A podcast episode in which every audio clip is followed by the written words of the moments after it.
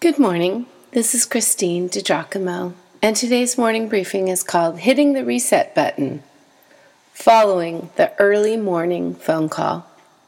So, the early morning phone call came. Your world has been rocked, perhaps irrevocably changed. Now what? A beloved son passed away. The news about cancer was not good at all. A young man I love has had to come to terms with mental illness and addiction. It isn't supposed to go like this. No, a 20 year old young man should not die suddenly and unexpectedly. If you don't have a strong faith in God, you might default to various coping mechanisms, trying to make yourself feel better by getting drunk or high, or going on one long punishing run after another, trying to quiet your mind or still the sound of your breaking heart, crawling into bed, pulling the covers over your head, going to sleep, hoping to shut everyone and everything out, and hoping against hope that the world will be different when you wake up. You might try to get through your pain and fear by clinging to loved ones, afraid to be alone.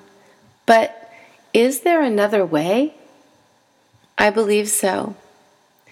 As Christians, as God's beloved children, we need to maintain a basic framework from which we will not be shaken. A strong core, which may need to be reset when heartache, or suffering comes, but which will not be destroyed. May I suggest your personal default mode be set something like this? Focusing on and remembering these things. Number one, because I am a child of God, I will choose to remember God loves me and He is faithful. His heart toward me is always good. Scripture says, because of the Lord's great love, we are not consumed, for his compassions never fail. They are new every morning. Great is your faithfulness. The Lord is good to those whose hope is in him, to the one who seeks him. It is good to wait quietly for the salvation of the Lord. Oh, friend, read it again. Whatever tragedy or trauma has occurred in your life has not caught God off guard. How do I know that? Because God never slumbers nor sleeps. To whom or what will you turn for direction and for comfort? The choice is, of course, yours. You alone can choose your response. You see, every time heartbreak enters your life, you have an opportunity to turn to God for Him to work. Therefore, you will choose to remember that God's heart toward you is good, that He loves you, and that you should maintain an attitude of praise toward Him. As Job said, The Lord gave, and the Lord has taken away. Blessed be the name of the Lord. But I cannot do it, the wife screams in her fear of the future. Neither can I, the brother of the young man adds. Yes, you can. Run to Jesus. Throw yourself upon his breast. Cry out to him. He is there for you and with you. Turn to God for help and then stand on the truth that, as Paul said from prison, I can do everything through Christ who gives me strength.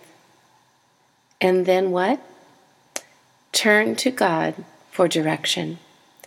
Trust in the Lord with all your heart don't just trust your own thinking.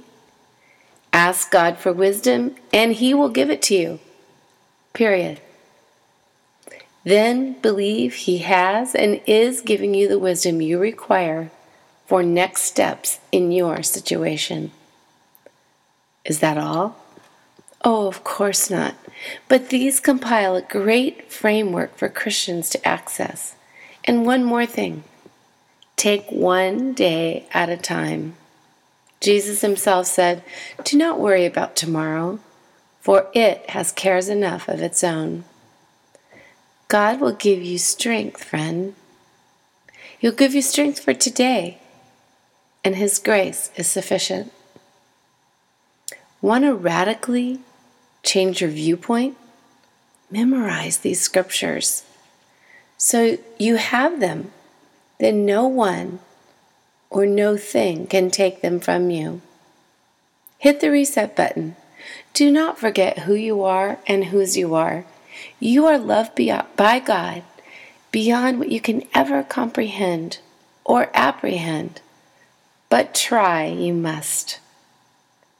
If you'd like to read this or print it out, you can go to pastorwoman.com. Click on Powerful Bible Teaching, Morning Briefings, and again, the title is Hitting the Reset Button.